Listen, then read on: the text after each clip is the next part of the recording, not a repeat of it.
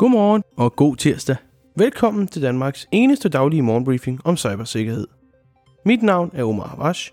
Jeg er cybersikkerhedskonsulent og journalist, og du lytter til cyber to go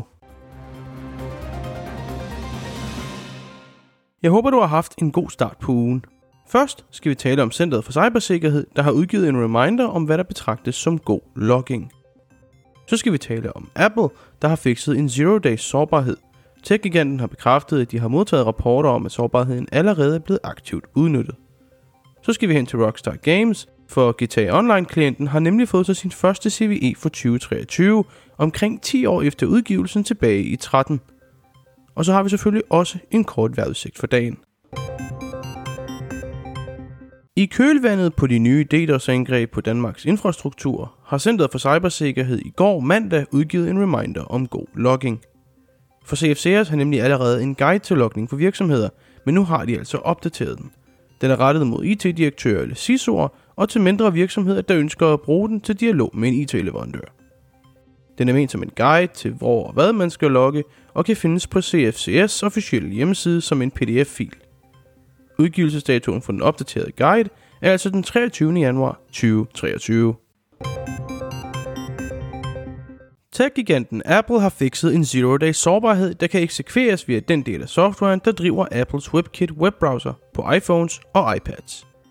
Det bekræfter Apple i en sikkerhedsudmelding og patch note udgivet i går, den 23. januar. Sårbarheden tillader behandling af undtiden indhold på websider, og aktører kan derigennem altså fjerneksekvere kode og potentielt set også få adgang til sensitive opløsninger. Det er en såkaldt Type Confusion Weakness, og CV1 og yderligere info kan findes i beskrivelsen eller show notes for denne episode. Den populære spiltitel fra Rockstar Games, nemlig Grand Theft Auto 5, er med årene blevet kendt for de modifikationer, spillere kan gøre brug af på selve spillet. Specielt i online-verdenen har spilmodifikationer set noget af et boost, der tillader alt lige fra flyvende cykler til rollespilservere. Men for et spil, der rammer sit 10-års jubilæum til oktober, er der selvfølgelig også de dårlige modifikationer, nemlig dem, der ødelægger det for andre spillere.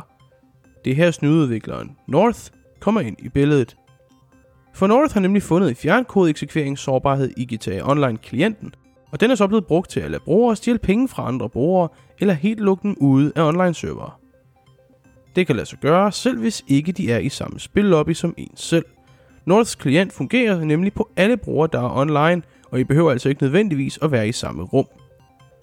Som du nok godt kan gætte dig frem til, har det selvfølgelig skabt meget kaos i spillets online-fora, hvor spillere er blevet hårdt ramt af Norths arbejde. Og derfor har North altså valgt at trække noget af det i land. For en ny opdatering blev følgende evner fjernet fra snydklienten. Evnen til at fjerne penge fra andre brugere, evnen til at give andre brugere Bad Sport titlen, der gør, at de udelukkende bliver smidt ind i lobbyer med andre bandløste spillere, og evnen til decideret at korruptere andre brugeres spillekonti. Begrundelsen bag fjernelsen af de dele af snydeklienten er, at North mener, det var dårlig dømmekraft at lægge dem ud til offentligheden. Norths snydeklient er, som så mange andre, offentligt tilgængelig, men her har de nu fjernet dele af snydeklienten medført en CVE i GTA Online-klienten. Den CVE kan findes i show notes for denne episode af cyber to go I dag vil dagen for det meste være solrig, indtil vi rammer fyreaften.